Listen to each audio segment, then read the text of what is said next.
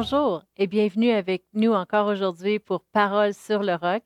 Et nous allons euh, parler aujourd'hui encore, comme euh, nous terminons la série cette semaine, sur quoi faire dans un monde d'incertitude, un monde qui se questionne et dans le monde dans lequel on vit en ce moment avec tous les changements qui prennent place.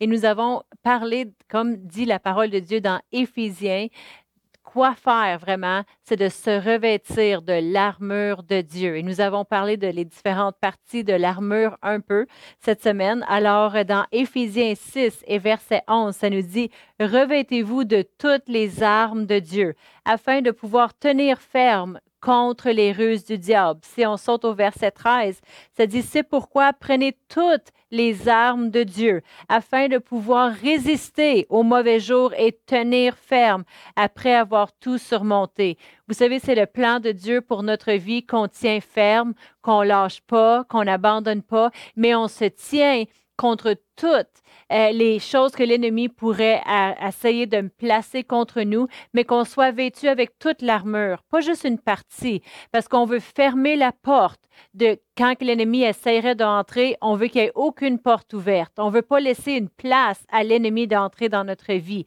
Amen. Alors on doit se vêtir de toutes les armes de Dieu. Et aujourd'hui, on va continuer à lire parce qu'on avait parlé toute cette semaine avec les différentes parties. Maintenant, on est rendu à Éphésiens 6 et verset 17.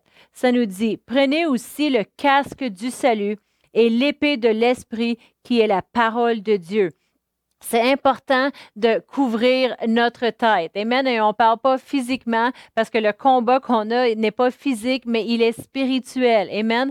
Le casque du salut. Savoir que, hey, qui je suis en Christ, je suis sauvé, euh, j'aime Dieu, j'ai été sauvé parce qu'il a envoyé son Fils Jésus pour mourir à la croix pour moi, c'est important de l'avoir dans notre vie.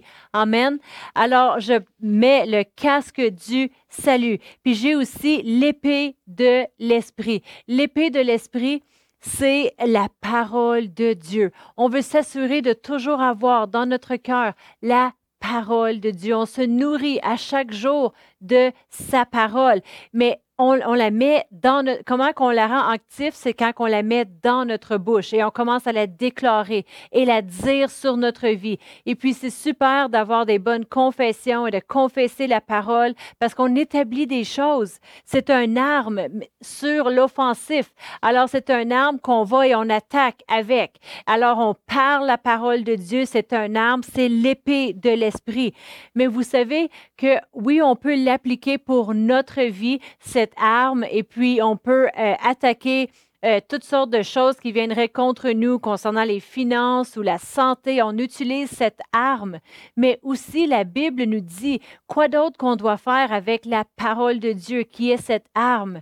Dans Hébreu 3 et verset 13, ça nous dit, mais, mais exhortez-vous les uns les autres chaque jour, aussi longtemps qu'on peut dire aujourd'hui, afin qu'aucun de vous n'endurcisse par la séduction du péché. Dieu, il désire qu'on utilise la parole de Dieu pour aussi s'encourager les uns les autres. Euh, je ne parle pas de juste se prêcher entre nous, mais une parole d'encouragement, c'est une parole qui édifie la personne qui écoute. Alors Dieu, il nous demande ici de, de s'encourager, de s'exhorter les uns les autres. Euh, pas dire aux autres qu'est-ce que tu devrais faire ci ou tu devrais faire ça ou donner des ordres. Non, on parle de exhorter, c'est une parole édifiante.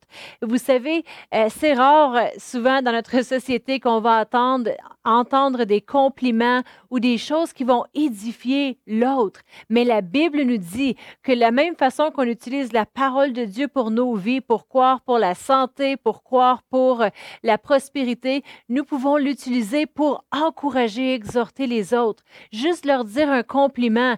Hey, je m'ennuie de toi. Hey, wow, j'aime ta nouvelle coupe de cheveux. Juste dire des choses, des paroles exhortantes, encourageantes euh, envers les autres.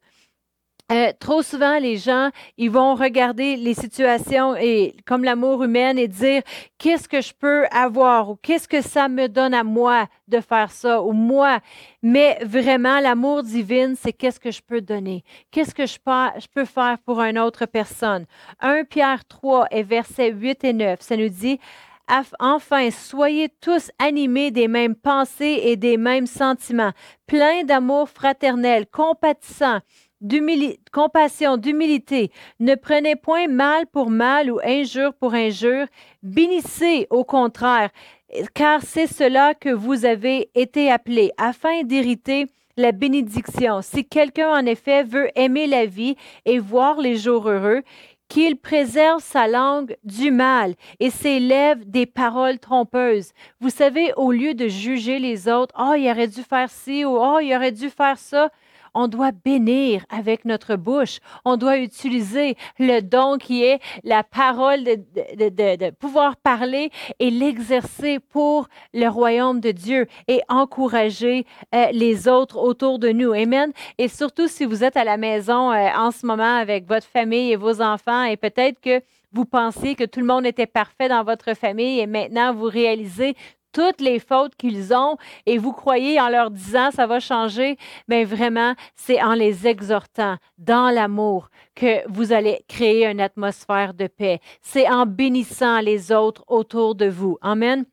Dans Éphésiens 5 euh, et versets 1 et 2, ça dit, Devenez donc imitateurs de Dieu comme des enfants bien-aimés et marcher dans l'amour à l'exemple de Christ. C'est quoi l'exemple d'amour que Christ a fait pour nous, euh, qui nous a aimés et qui s'est livré lui-même lui-même à Dieu pour pour nous comme une offrande et un sacrifice de bonne odeur.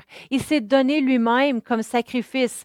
Nous, au lieu de regarder, avoir les yeux sur nous, c'est le temps de lever la tête. Qu'est-ce que je peux faire pour un autre? C'est le temps de prendre le téléphone, prendre votre cellulaire et texter quelqu'un et, et dites qu'est-ce que je peux faire pour bénir quelqu'un? Qu'est-ce que je peux dire à quelqu'un aujourd'hui qui va les bénir, qui va les encourager et juste les appeler et juste les bénir?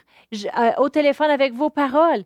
Et si vous êtes à la maison et ça fait longtemps que personne vous a parlé et vous aimeriez qu'on vous appelle, écrivez-nous. Peut-être qu'on n'a pas votre numéro de téléphone. Mais euh, une chose qu'on veut faire à l'Église ici, c'est on veut vous appeler. On veut savoir comment vous allez parce qu'on s'en fait pour vous. Mais en tant qu'Église, on est tous des frères et des sœurs de Christ. Euh, on doit aussi prendre le temps à penser à l'un l'autre. S'il y a quelqu'un...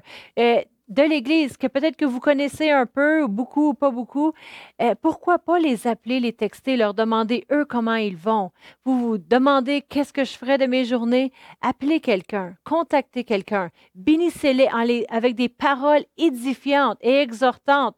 Il y a une différence entre une parole qui va encourager et une parole de condamnation. On veut être des imitateurs de Christ, que lui s'est livré pour nous. Alors nous, on veut aimer.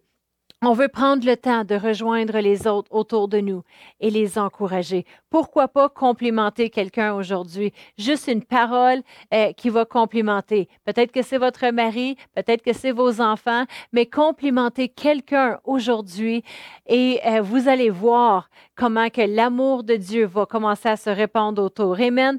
L'épée de l'esprit, qui est la parole de Dieu, euh, la parole de Dieu sorti de votre bouche en amour envers les autres fait une grande différence autour de vous. Amen.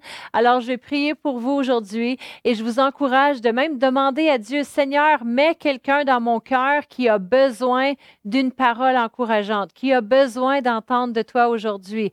Et Dieu est fidèle, il va vous mettre des gens à cœur pour prier pour eux, pour les élever, pour les encourager.